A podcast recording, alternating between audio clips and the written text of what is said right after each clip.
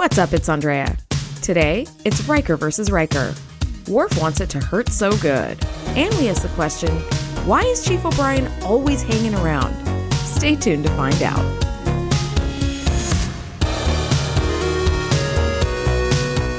Welcome to the TNG podcast, the number one place in the Alpha Quadrant to geek out about all things Star Trek The Next Generation. I'm your co host, Shereese. I'm your co host, Andrea. Today, we're talking season two, episode 14, entitled The Icarus Factor. This episode was written by Robert McCullough and David Assael and directed by Robert Iscove. Stardate 42686.4. Commander Riker is offered a command aboard the USS Ares, but his delight turns to frustration when the man sent to prepare him for his command is his estranged father. Meanwhile, Worf is romping around the ship, alienating people and biting people's heads off. Not literally, not literally, because we know Klingons can get mighty feisty. They sure can. Shereese, do you have any initial thoughts on this episode? Yeah, I didn't love this episode. And I also didn't hate this episode. Mhm. It was very, very season two. Like I'm pretty neutral about it. I did enjoy, which I was surprised by, seeing some backstory on Pulaski. Because you know, I can't stand that lady. But I was so fascinated. I was just like, tell me more. what else happened before you came to this ship? I, I never considered that she did stuff before and like all this stuff. So I was like, oh, okay. It's Yeah. kind of like it's kind of like being a kid and running into like your teacher Yeah. at a restaurant being like, "You live outside the school?" Like- Yep, you eat. Yep, exactly. It's yeah, like that. exactly. Okay, I I agree with you on that. I do like a little backstory. I think that Pulaski is um less hateable in this episode than maybe some of her others. I agree. I don't think she's hateable at all in this episode. Yeah. And maybe that's what kind of surprised me. I was Yeah. like, oh, I don't hate her. Yes. you were you were delighted by how little you hated her. that's right. Um, so here's my initial thought for this episode. Um, and then I have many, many other thoughts. But for someone who keeps claiming he wants to be captain in record time, Riker sure doesn't seem too excited to actually become captain ever. he doesn't. And I don't know if Riker's hesitation in this episode was because, you know, of his personal situation, like not trusting in himself and all of that, or if part of that was because his dad, Kyle Riker, was also there mudding the waters. And the reason why I say that is because he does get offered command multiple times, like throughout the Mhm. seasons. Mhm. And he's always like, no, you know, this is my first duty. So that was a spoiler. Um, he's not going to leave. he's going to be there for quite some time. Yes. But um, usually there's some reason why he can't take the ship or whatever. But in this case, there's this real like coming of age plot line going on between, and it's parallel between Worf and Riker, where they're both kind of trying to prove themselves as a man or something. And Yeah. so I think part of him is like, I'm not sure if I'm ready. And then with his dad there, he's like, oh, and and I have something to prove. So it's like forcing him to take the ship to prove something to his dad, but he himself doesn't necessarily want to take the ship. But now he feels like he has to, you know? So that's kind of where I, I was thinking like there's some conflict. I agree. Um, I, I agree with you on that. Let, let's get into let's get into the episode and then we can kind of break down the beat by beat. But I definitely agree with you that number one, Kyle Riker being there was completely superfluous to the plot. Like he really Mhm. And and Will Riker said it himself. He's like, all this information could have just been sent in like a communique. Like, why are you Mhm. actually here? Uh, and at no point in the episode do we ever see any sort of briefing whatsoever about what's going on with the Ares. At no point are they like, all right, let's actually sit down and talk about the mission at hand. It's just a whole lot of angst. Yeah, there's the moment when they're going to have the briefing, and then he goes, "Here you go," and gives him that little chip with all the information, and it's like, "Well, I'm going to go study this in my room so I can have the briefing over." So we still don't know why his uh how his mission was so dangerous and all of that because I guess that wasn't the point. The point was more his relationship to his dad Mm-hmm. and also that subplot of Worf's relationship to his self as a Klingon as well. starting off this episode, the Enterprise is headed to Starbase Montgomery, and Geordi has some things that are getting checked over in engineering. Um, and and I love when they mention we'll be at Starbase Montgomery, and Riker's like, "Oh, I didn't see that on the itinerary." And Picard says, "I think we could all use a twelve-hour layover, don't you?" What?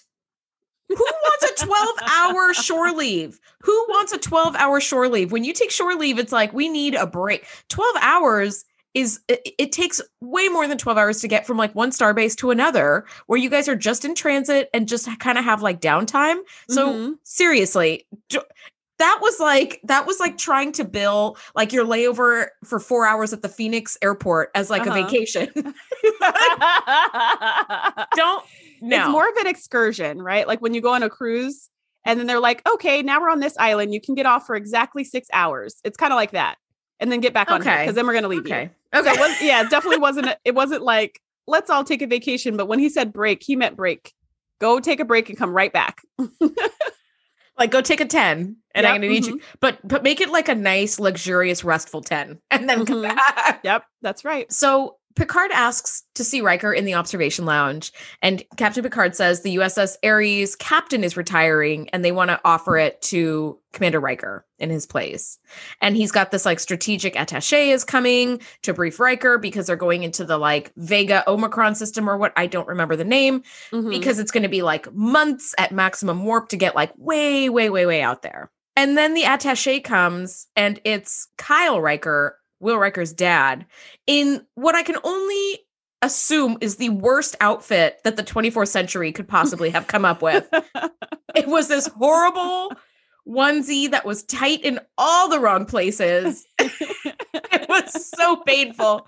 And he spent I don't know how long. I guess I guess just the 12 hours there because he was in that one yeah. outfit the whole time and it mm-hmm. was awful. was awful. I didn't even notice his outfit, uh, so I missed that. I did. I did notice the outfits when they had the fight at the end of the episode, and I was like, "Ooh, this is so American Gladiator." But yeah, I didn't notice. I didn't notice his outfit on the transporter pad, which I usually do because that's like their moment, you know, Yes. when the character's introduced. But I did think what was interesting was before he went to see his dad, he was talking to Picard, and Picard was explaining why he was chosen and he was just saying like you you have a reputation as an explorer um with skills as an explorer and as a diplomat. And i was just like wait a minute as a diplomat? Didn't he sleep with that ruler from angel one like right after their like talks were over? And then didn't he like threaten to like kidnap all their people so they wouldn't be murdered? I was like what did we miss this episode where he was like this amazing diplomat? But okay. Um and so but i did know i did notice how proud picard was of riker and picard's definitely like a father figure to everybody on the ship. Yep. and i just noticed how like proud he was and how riker was like okay like you know this this feels good. And then contrast that with dad showing up and just like no pride whatsoever you know and in either side it's just awkward it's distant it's weird. Well, I'm actually I'm going to I'm going to argue with you on that because on the tr- in that transporter scene, Kyle Riker does say, "I'm proud of you, son. Like you've made you've made like a, lots of a name for yourself Yeah, Mhm. and he's like, "Well, I've worked hard, and if you'll excuse me, I have just about anywhere else I'd rather be than like Mhm. talking to you." There's a lot of animosity, but Mhm. yes, we do have Riker contrasting his actual father, who's not a father figure to him, and Right. Picard, who is. You know, he's kind of got somebody he can actually talk to, and unfortunately, it's not his dad, which we'll get into that in a minute. But Yeah, I mean, he does say he's proud, but like it doesn't look like it. Right? Like his words and body language and everything else is just like not matching up in my book. And that could be because they have such an estranged relationship. Like, how do you even show pride to someone you barely know? Yes, and and and Troi calls him out on it. I mean, I'm jumping far ahead, and we'll get to it, but Troi does call Kyle Riker out on it. She's like, "I think you need to consider why you're so competitive Mhm. with your son." So there's a lot of competition. Um, it's it's very very childish in that like idea where you don't want to give someone a compliment because you feel like it's going to take away from your abilities in some weird way. It's like, no, dude, there's plenty to go around. Like you can Mhm. you can be competitive with him and also be like, hey, look at how well you've done for yourself. Like, first officer of the Enterprise, that's a big deal. So this happens, and Will Riker is none too pleased that his father is aboard. And he actually tells the transporter chief, have security escort this gentleman to his quarters. And I was Yeah. like, dang.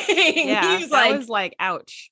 he didn't even want to say like my dad Or, or, Mr. Riker, yeah, or, him or any attache, like this gentleman, like this thing, get this thing out of my sight. Yes. When I'm, if my mom and I are speaking and getting a little heated, I will call her by her first name. That's how you know. I'm like, listen, Olivia, blah, blah, blah. it's like, Which I'm sure pushes her buttons. I don't know what you mean, Shereese. That's why you save it in your back pocket for the moment of your argument Yes. when you listen, get really Olivia. heated. yeah, absolutely. so then she'll have to lose. She'll be thrown off her balance. like, Why did you just call me? Ah! well, at any rate, Riker storms off and the credits roll. And then the next thing we see is Wesley. Oh, Wesley, you're so cute and I love you so much, but you are so annoying in this episode. Oh my God. He's just like, he practically has springs attached to the bottom of his shoes and Uh-huh. bouncing around excitedly, like, Worf, Worf, did you hear? Did you hear about Riker? And his dad is here and he didn't even know. Uh, and like, and he's just going on and on. Listen, He needs some friends like that are not Klingons, that are not androids, that are not adults. thank you. He needs some other 16 year olds who could care about the lives of the bridge officers, which is nobody. Which is nobody. He just needs he needs more gossip in his own age range. This was weird. It was weird. And I kept thinking to myself, we need to teach Wesley how to read the room because Yeah. he keeps Mhm. going into like main engineering while Geordi is like deep in work to like ask him about some personal questions. In the Dauphin, he was doing the same thing when he was like swooning over that shapeshifter girl while Geordi was like, Can you just get your effing work done and stop like Mhm, stop derailing our work with these conversations? Poor mhm. Wesley is just he's just so socially awkward. Yes, this continues his trend of picking the worst person to talk to about anything. Like whatever it is, it's always the and maybe it's always Worf because in the default, that's exactly what happened. He was like, "I need help with my love life. Let me go to Worf." No, Cut to Worf screaming like a banshee on the bridge. and that's how she how she knows you like her. Yeah. What? not Worf. And then he follows that by Geordi. No, not Geordi. And then he goes to Riker. You're just like, man. So this is like another example. Like if he wanted to gossip about Riker, he should have gone to Geordi for this one, not to Worf. Yes. Well, he did go to Worf, and Worf just sort of figuratively just like bites his head off. Mhm. And admittedly, Wesley was being a little much. He was bouncing around like Tigger, trying to talk about Riker and his dad and their estrangement. How he knew about it, I'll have no idea. Maybe he was poking in transporter rooms again and just continuing the running gag we've got of people just poking their head in to see what the scuttlebutt is. But Mhm. he he gets his head bitten off by Worf, and so Worf is extra aggressive and Mhm. Klingon-y, and um, it's a little puzzling for Wesley. So he goes to talk to Geordi about what just happened, but of course Geordi's in the middle of a million things because now the Mhm. Starbase engineering crew is over here, like taking apart the dilithium crystals or whatever they're doing. Mhm. It- it- that was Wesley. Now is not the time. Nope. But in true Wesley fashion, he doesn't notice any of those social cues and he just goes right ahead. Worf is angry. Geordi goes, Worf's always angry. No, he's extra angry. You know, and Data's just like, ooh, like I, I want to get in on this. And Geordi's like, I like I want nothing to do with this. Geordi's just very much like, let's just leave him alone. like, let's not let's not rock the boat. You know, he's just a little upset. He already knows that Worf is just he's just in a bad mood and um just Geordi's just not not going for it. He's not going for That's it. a smart move, Geordi. Do not fuck around with an angry Klingon. Okay, just Yep. leave them alone. Let them have time to reset and come back to that. Like circle back around. just circle back around. You know, in like a day or two. Be like, "Are you good?" because Geordi knows what's up. Do not, do not get into that lion's Mhm. den. and Data him. has no clue. So of course he's like, all right, what are we doing? yeah, let's do it. Right. He's just got he's got nothing. He's like slightly worse than Wesley, but not that much. Which is a shame because Wesley's like a human. You know, I know that's it's really it's actually quite bad. Like how, how poorly Wesley's yeah, the social skills of a robot. Yeah. Wow. a newly a newly born robot, by the way, who Like has a seven year old robot. Yeah. Oh, Wesley. All right. So here's a couple of things that I really like about this episode. We spend a, a decent amount of time in 10 forward in this episode. And I really like that. I wish we would have seen Guinan bouncing around, Yeah. but we didn't. But they're in 10 forward. And Riker, we find Riker having a drink and brooding over his familial situation with Chief Mhm. O'Brien. Mhm. Um, and my first note was, why is Chief O'Brien in any of these episodes? He, He's a member of the crew. he I mean, he is, but he doesn't really, he's not even really the transporter chief yet. So he's just this like mm, hire a pal that He- just he goes is the- around. He is the transporter chief. He took over for Teri Hatcher. Chief O'Brien gets the shoehorn award for season two because he just gets shoehorned in everywhere. And it's really unnecessary. We only need him, like you said, to do the like fancy transport footwork to like get someone out of a sticky situation. Otherwise, why are you here? Anyway. Union? I don't know. I don't his, I don't know why we're seeing so much O'Brien. His whole sole role is to sit with Riker and 10 forward, watch over uh, Picard's dead body, duplicate Picard's dead body. while the ship is at red alert and about to go into a funnel of death. Like just yeah, that was hilarious. Hey guys, what's going on? What are you doing here? Red alert. Get to your station, man. Red alert means red alert.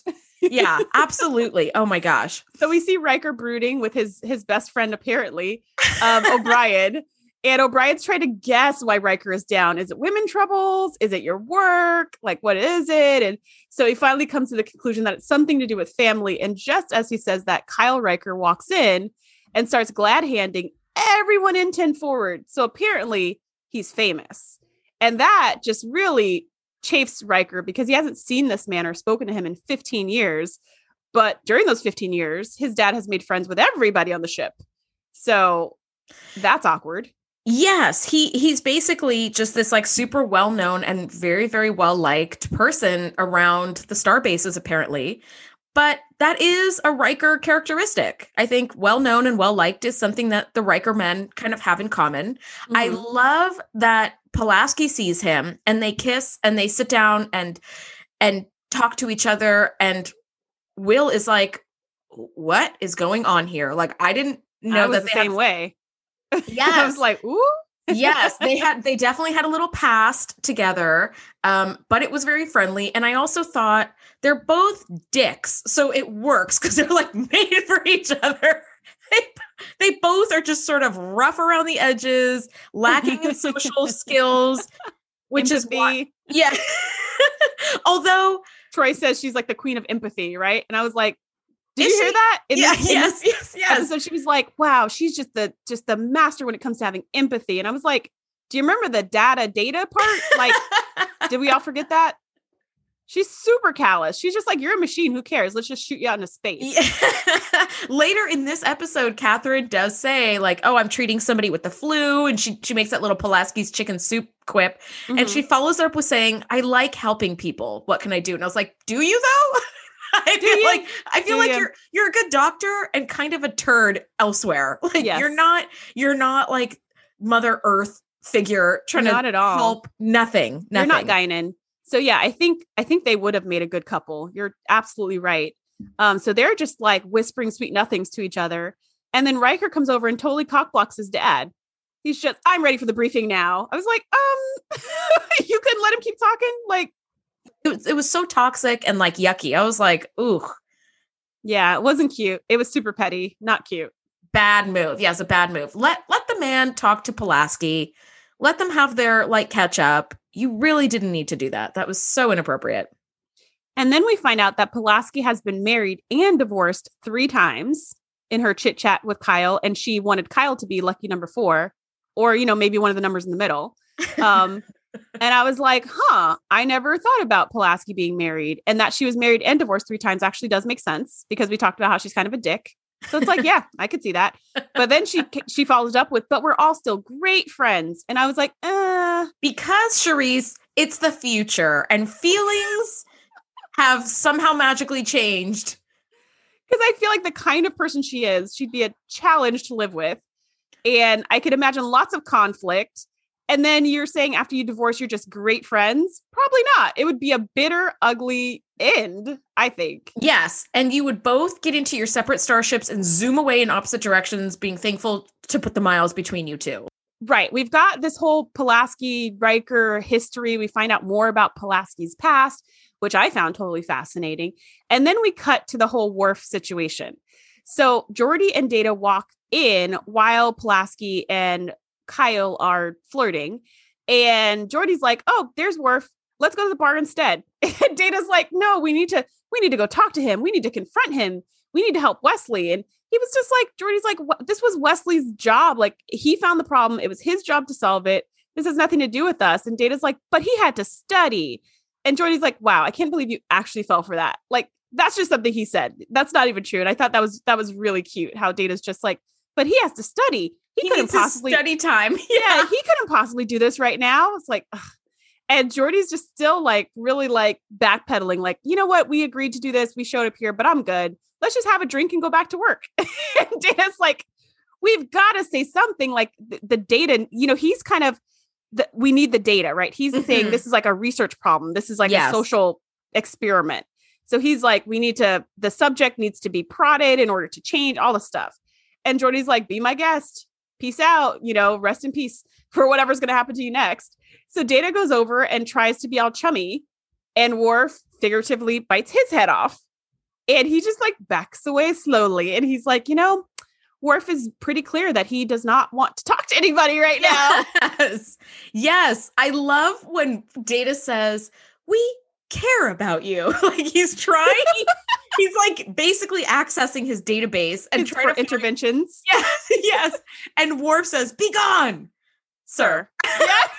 I was like, I know that too. I was like, did he just yell at his superior officer? And then he, he goes, sure "Sir," did. And I was he like, sure did. And then he realized one second later, he's like, "Oh, I just yelled at my superior officer." He sure did, and it was wonderful. It was such a good scream, and, And Data's head went whipping back.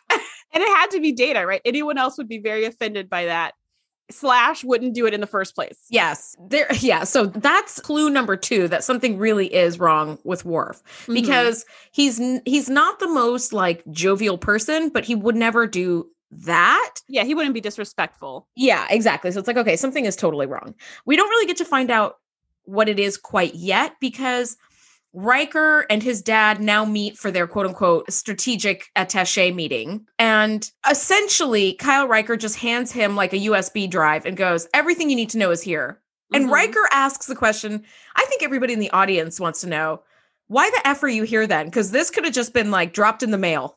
Mhm. I could have gotten this over subspace communication Mhm. and you really didn't even need to be here. And we've basically find out that Riker has been on his own since he was like 15, which there's a lot of question marks there. And there's a lot of anger because Riker's mother died. And it seems like Kyle was like too broken from the pain of losing his wife to raise his son. Mhm. But here's my question. Uh, one of the things they say is that Will was still in diapers when his mom died. Yeah, he was like one. That's what he said in the last episode. Yeah. So why were there 15 years of like just seems a little that to me just doesn't seem to like make a lot of sense. Like 15 years of horrible pain and trauma and all it's like mm, Well, I mean, grief can take can last for a while, and a lot of times with parents who've lost a spouse, they see their spouse in their child, and so that like their face becomes just like a reminder and a constant source of grief. So they can never really heal or get closure because every time they see their child or their child does something the spouse used to do or has a, a look in their eye or a smirk or like whatever, it just brings it back up again and again. So I can see him being in grief. Um, clearly, he didn't use any of the counseling services available in the 24th century, but I could see him being in grief. I do agree with you that he, you know, Riker was like a baby and, you know, one or two years old. And then his dad raised him until he was a teenager. And then what happened to him, we don't know. And then they haven't spoken for the last 15 years because they've just been estranged. And it's kind of like, why you you couldn't see him all the way through to adulthood? Like yes, he what says he says uh, he says spare me the pain of your childhood. I hung in there for 13 years and if that wasn't enough it's just too bad. So you raised your son for 13 years and then just let him like run away from home essentially and also don't pat yourself on the back for doing less than Yeah. the bare minimum. What yeah, are you I'm even totally talking about? I'm totally not impressed by that. I I wrote that in my notes too. I was just like, wait a minute, is there a time limit on parenting? Do we really only have to be parents for 13 years and then our kids are on their own? Like, get out of here. and he said I hung in there for 13 years like Right. sir come on now. That's bullshit. and that explains how Riker experienced him as a father. He experienced someone who's quote unquote hanging in there. Yeah. That's not supporting him, nurturing him, helping him grow, educating him, Nothing. making sure he has friends, making sure he grows into a, an, a healthy and successful individual in society. That's him hanging in there, pushing through, forcing himself to. And and Riker even said before, like he had to do all the cooking, all the shopping. Basically, he became the wife Yep. Um, and Riker Riker's dad just did work, I guess. But it's like, so did you really hang in there? Yeah. You were just you were just a per- you were just like a body and while that was probably really hard for Riker growing up, there's this part later on where he's just like, you know, it should have been you instead of mom. And I was like, that's a horrible thing to say. Yes. Like, plus, if you were only like one or two, you don't even know your mom. You're Yeah. just saying that your dad was so horrible, your mom was probably better. But we actually don't know if that would have been true. She could have been the exact same way if your dad had died. She could have had the grief and the years of hanging on. It could have been the same. So uh, exactly for okay, let's let's back up just a little bit because I do want to get to that. They have this tense chat and they make this Anbo Jitsu challenge, or the, where Kyle Riker for some reason is like, "Too bad we can't settle our differences the way we used to with Anbo Jitsu," and Riker's like, "E- e- "There actually is one, uh, like on deck twelve, so I'll meet you there." Punk, you know, and they kind of storm off. Now, here's here's something here's something silly. Troi and Kyle Riker have this very awkward setup thanks to Dr. Pulaski, where Pulaski is saying, I think you might benefit from talking to Deanna Troi. And Troi mentions, and you know, she's like reading him based on his feelings because of her Betazed powers. She mentions she mentions that he's proud of Will. And he's like, Of course, he's just been offered his first command. Da, da, da. And I went, false. We learned in Arsenal of Freedom that he was offered command of the USS Drake Mhm, before. So I was like, that's just a continuity error. mhm. But Troi puts him in his place so expertly. I loved it. She says, Will values honesty, and you should honestly consider why you're so competitive with your son. She calls him out on it. That's when they start talking about this Enbo Jitsu challenge, and they're gonna like kick each other's asses because that'll make everything better. Well, I feel like this is this is like a typical guy a guy move. Like this is something that men have access to that women just don't. Where if they just have like a really big issue with each other, they'll just fight. And after they fight, it's like it's done. Like the argument's done, the the whatever they were mad about is just over. Like and they move on. And I, while I think that's kind of scary and dangerous, at the same time I'm like, man, that's kind of cool because women have no mechanism for like releasing steam like that. We will just hold grudges to the grave. Like we have no way to be like, you know what? Let's just fight it out and then just it's done. Like we're done with it. We don't go back to it. It's like, no, we Mhm. will go back to it again and again and again forever. this is why women should also just Anbo Jitsu their asses off. just Man, I don't of each know. other. I don't know. We need something. But uh but yeah, that was that was such a guy move where I was just like, yeah, that actually seems legit. Where guys will just be like, let's fight. And then after we've kind of got our aggressions out, we feel like, okay, like we respect one another and it's over and we don't have to talk about it anymore. Um, and so yeah, so Pulaski sets up this conversation. I don't know if it was helpful. Then they go to fight because that conversation was not helpful. And I immediately was like, oh my gosh, these costumes and their big giant Q-tips that they're fighting with is 100% American Gladiator. The Q, yeah, the Q-tips are called pugil sticks. But yeah, so well, we're we're jumping ahead just a little bit. So uh, this is this is what I didn't love about this episode is that it's quite choppy. Yeah. Uh, because we kind of jump now back to Worf's issue, yeah. and uh, Wesley has figured out that it is the 10th anniversary of Worf's age of ascension, which is his like rite of passage as a man. And Mhm. Data asks him, like, what is the significance of that? And I wrote, You're a computer. How do you not know what this is? he hasn't searched it yet. I guess he only not. he like he only knows the information that he downloads and he only downloads stuff as it becomes necessary and then he can never forget it.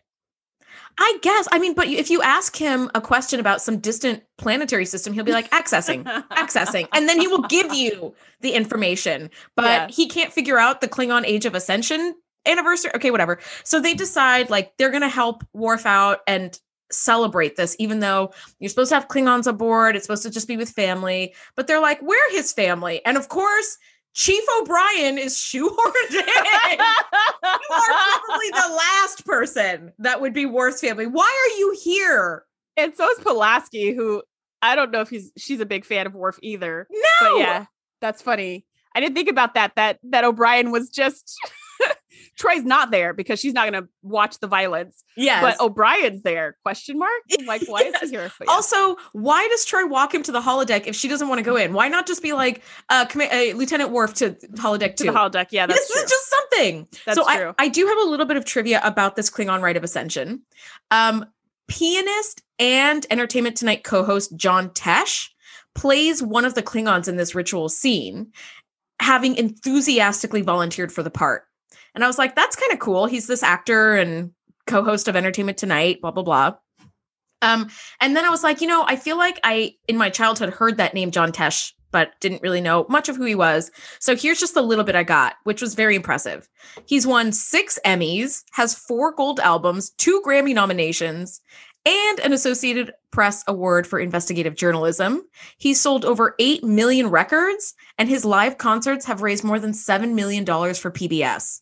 I was like, wow. this is a very impressive person. I'm feeling. And he played a Klingon on Star Trek TNG, the crown of his lifetimes of achievement. The, the jewel in his crown is that you were a white man playing a brown man Klingon in a holodeck. Like all the other Klingons. Yes. except for except for Worf. Yes. Yeah, except for Worf. yes. Um, so Worf goes through this ritual, which involves these Klingons with pain sticks mm-hmm. prodding him. And of course, good old O'Brien is telling Wesley that those pain sticks basically cause like mm-hmm. this two ton monopod's head to explode at the lightest touch. So we're like, mm-hmm. bum, bum, bum. Mm-hmm. So Worf goes through it.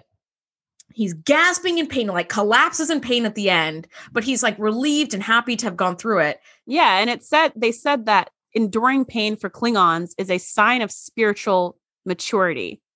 So being able to take the pain was like showing your character. Yes. Yes. So he's he's just been prodded by like 12 pain sticks for roughly 45 minutes and Pulaski is just standing there watching him gasping in pain. No tricorder, no like, hey buddy, well, she did. She was gonna rush to help him after his second hit with the pain sticks, and O'Brien held her back. Yeah, she she did move like when he was like ah and fell down.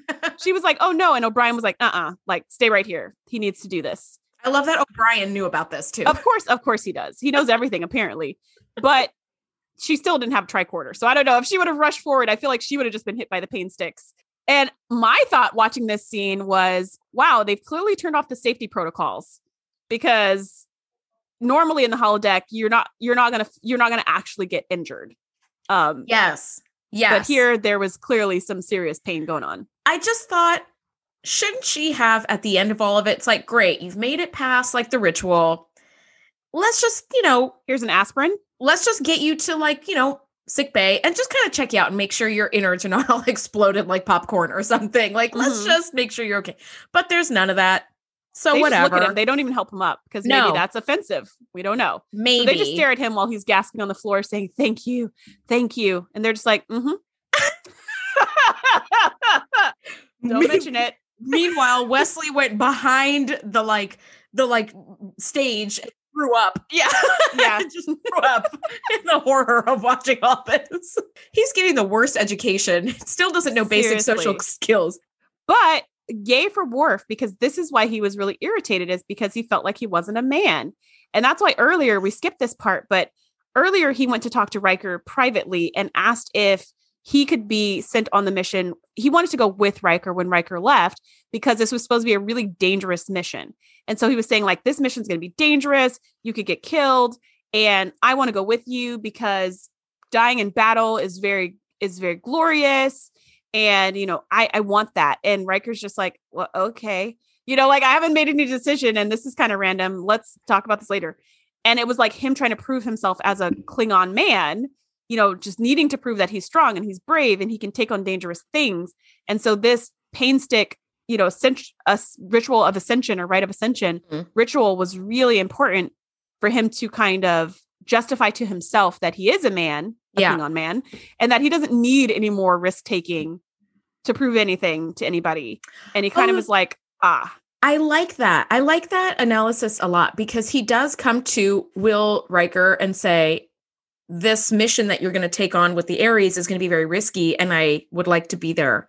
So that sort of helped assuage that mm-hmm. need to prove himself because he just sort of sh- showed that he was able to like endure this pain and like that he has that spiritual and emotional like maturity and doesn't need to like do that mm-hmm. kind of stuff anymore. Although we see in the rest of the series that he still puts himself at risk all the time. Oh, of course, of course, but he's not as snooty about it. He's not as like snapping at people all the time. He just does it more for fun. yes, yeah. He just puts himself at risk for fun. Um, okay, so now we've gotten to the climax of the episode, which is the Anbo-jytsu challenge. And did a little reading about this. Anbo-jytsu is totally made up sport, but in Japanese, an means dark, so like the blindfold, and bo means staff, and jitsu means a technique or a skill. So blindfolded staff skill. Um, and then the banners around the area are written in Japanese and make references to various Japanese characters and shows. So that was a little Easter egg that the set decorators and the writers put together to kind of like pay homage to different like Japanese TV shows and characters that are like beloved. That's cool. I like how they were shouting out like Japanese phrases as they were fighting. Yes. That was kind of cool. But then here's here's where I feel like the forced drama that was not necessary started showing itself where you know they're doing this fight they're hitting each other with pugil sticks and will shouts out you should have been the one to die not her. Like number one don't ever say that to anyone and number yeah. two why would you assume life would have been so much better. Exactly and also why is this the right time to say that? I don't understand well because that's the point of the fighting. The fighting is to get out all the things they weren't able to say when they were in uniform and being professional so that's the point of the fight is this is giving them their chance to say anything they want to say because their emotions are all up and their adrenaline is going. And so his dad responds with like, that's right, get it out. Like say everything you want to say right now. You know, this is the time. Yeah, but I thought that phrase was just horrible. But Riker's dad responds with, I'm no father and you're no son. You know, maybe I'm no father and maybe you're no son, and this fight is all we have left. And I was like, that's a good point because Riker is being a terrible son but he's being a terrible son as payback for his dad being a terrible father, which means this cycle will never end. Yeah. And maybe all they do have is this fight left. And I was just like, wow, that's super sad. Like, good to recognize that that's where you're at because then you won't have any illusions about Christmas dinners together yeah. or anything. But also, it's like, gosh, what a tragedy. It's just like this relationship between the two of them never had a chance, basically, because of the choices that the father made. And then mm-hmm. subsequently, the choices that the son continued to make to make sure that that distance remained. Yeah. Yeah, I agree. I agree. So I think that that is a good point to make that's like the only it's it sounds so dramatic and cheesy to be like this fight's the only thing we have left but i think it was good to point out like we're kind of at the end of our rope with our relationship with each other we've been estranged for 15 years i'm basically here to try to patch things up with you before you take this super dangerous mission where you yeah that, yeah where you could die. Kyle ends up beating will by cheating. Surprise surprise it's so telling of his personality. Mm-hmm. um and then they kind of just hug it out and everything is like okay? Well here's the thing. Riker like Worf is trying to prove his manliness prove his independence prove he can do it on his own and all this stuff. And that's what's pushing him to make the decision to take the Aries is because his dad's there and he's like, I want to, he wants to prove himself, prove that he can do it and all this stuff. Well, their their fight, you know, the dad says before they fight, like, oh, you could never beat me. And he's like, Well, I've had 15 years of practice. And so basically, again, this is proving himself to his dad in the most physical, visceral, like obvious way possible. He has to win this fight. And then when he loses, it's just like you know, dang, like I lost again. But now yeah. he realizes why he lost. And he's like, hey, that was an illegal move. You can't do that. Mm-hmm. And then he's just like, well, it helped me win, didn't it? And he's just like, wait a minute. Is that what you've been doing this whole time? Like 15 years ago? Is that what you were doing all the time? And he was just like, yeah, that's how, that's exactly what I was doing. I couldn't beat you once you turned 12. I knew you were, you were better than me. So I had to cheat, which again is that competitive, like, why the F would you compete with your child? I think that's so bizarre. But, anyways, so he's like, yeah, like I knew I couldn't beat you years ago. So I had to cheat to like keep you wanting more, wanting more of my attention, wanting to prove yourself, wanting to push yourself harder, all this stuff. And Riker's like, son of a gun, like all this time I've been fueled by something that's totally false. Mm-hmm. I've been mm-hmm. trying to prove to you that I'm something that I already was when I was 12. Like I yeah. don't even need this. And so I think, even though this is a really weird reconciliation, I think this is Riker's moment to be like, so wait a minute. I've been trying to prove to you something I didn't even have to prove to you. I don't have anything to prove to you. Like, I am an equal to you, and this fight is over. Like, this fight has been over. So I think that's kind of where the resolution was, where Riker was like, I, I didn't lose to you, you know, like, and I don't have to make you respect me. Like, you already respect me. So I think that's kind of where the the buried the hatchet comes from, but then they don't really move forward from that. No. And I would be so pissed being like, wait, so this whole time since I was 12, you have just been been cheating. cheating. To get me to want to like it just feels like under such false pretenses you're trying to get me to I Like, don't know motivate you. Yeah, exactly. To like level up in some way. And you're absolutely right. Competing with your child is the most Bizarre.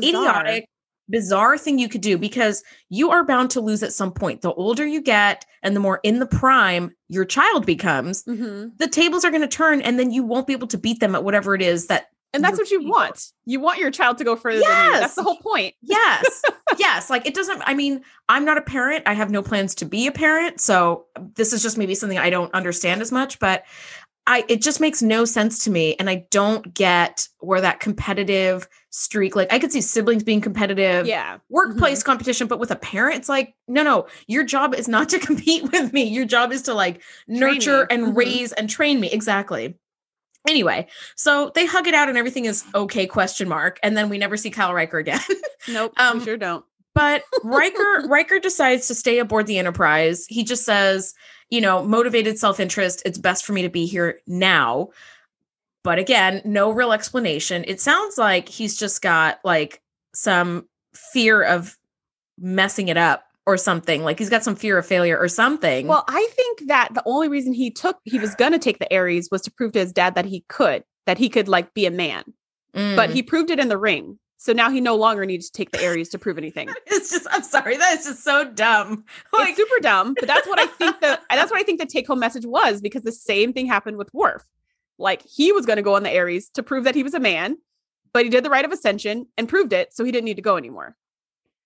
Like that's what I think that the, the moral of the story was supposed to be is they proved to themselves that they were good enough and did not need to take on a dangerous mission. I'm just eye rolling so hard at this. Like, this is something that you like. You left Deanna Troi so that you can take this commission and become the youngest captain in Starfleet history or whatever. And you Mhm. have twice been offered offered the captain's chair and twice have turned it down. yeah. And and he basically just ends up being like Picard's right hand man until he day he dies practically. And it's like, dude, come on, man. Which is fine, but then like you're lying to Deanna Troi.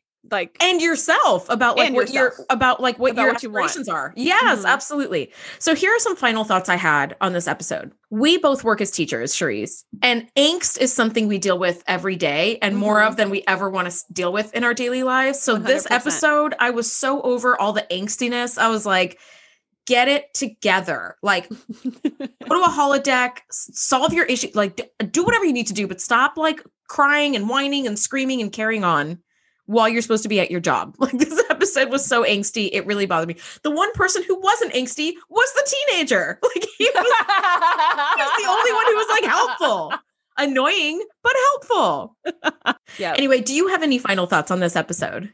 I again, like I do like that we're getting a little bit of backstory. It's unfortunate that it was so angsty and painful. Not as painful as I feel like Troi's interaction with her mom. Um, because that's like that gives me anxiety. This did not give me anxiety. It was just gave me a lot of question marks. But I think it was nice just to get a little backstory on Riker and like his past, just because I feel like that's what ends up making the show so juicy is that we know a little bit more about who these people are. Whereas in season one, we didn't know a lot about them. So we're kind of like, we don't really care what happens to them. We don't really know why they're doing different things. So I did appreciate the backstory on Riker and the backstory on a little bit of Worf, I guess, and on Pulaski. How about you? I do like the backstory on Pulaski. Um, I am not surprised that she's been married and divorced three times. I mean, it's not a Pulaski thing, but it seems like a Starfleet officer type of thing. It seems that kind of that vein of like military service keeps people apart and makes relationships hard. But i was actually glad as like unrealistic as i think it is like i was glad that she was like you know what? I'm not sorry for the marriages i've had. They were great experiences. We're still Mhm. friends. Like it, she was she was actually great. And i feel like I've been maybe a little unfair about Pulaski because she is such a dick in some of the earlier episodes, but I feel like that's just the writing and a new character, and you have to kind of flush out the details, and they're always rough around the edges. But Mhm. I'm I am glad that she's only the doctor for second season because I love Beverly and she's, you know, she's my main gal, but there are actually a lot of episodes in season 2 where Pulaski is not as like hateable as I remember. Yeah, that's true, but we still have some episodes left. Yeah. I mean, she's not great. I'm, I'm, that might I, I wouldn't I wouldn't go that far as to say she's great. She's just not as awful. Yeah. as Yeah, no, I agree. She's not she's not as awful as I remember. Yeah, yeah. But that's pretty much it. Um, Shereese, this episode again is just very like eh. Mhm. um, but next week I think we do have a pretty cool one, uh, which is season two, episode 15, Pen Pals. I can't wait to talk about that one with you. Yeah, that one's gonna be fun. All right. Thanks so much for hanging with us, guys. We'll see you next week. Bye. Thanks for geeking out with us. Be sure to join the crew at thetngpodcast.com to be the first to know when we do our live shows or host events exclusively for our members. We'll see you next time.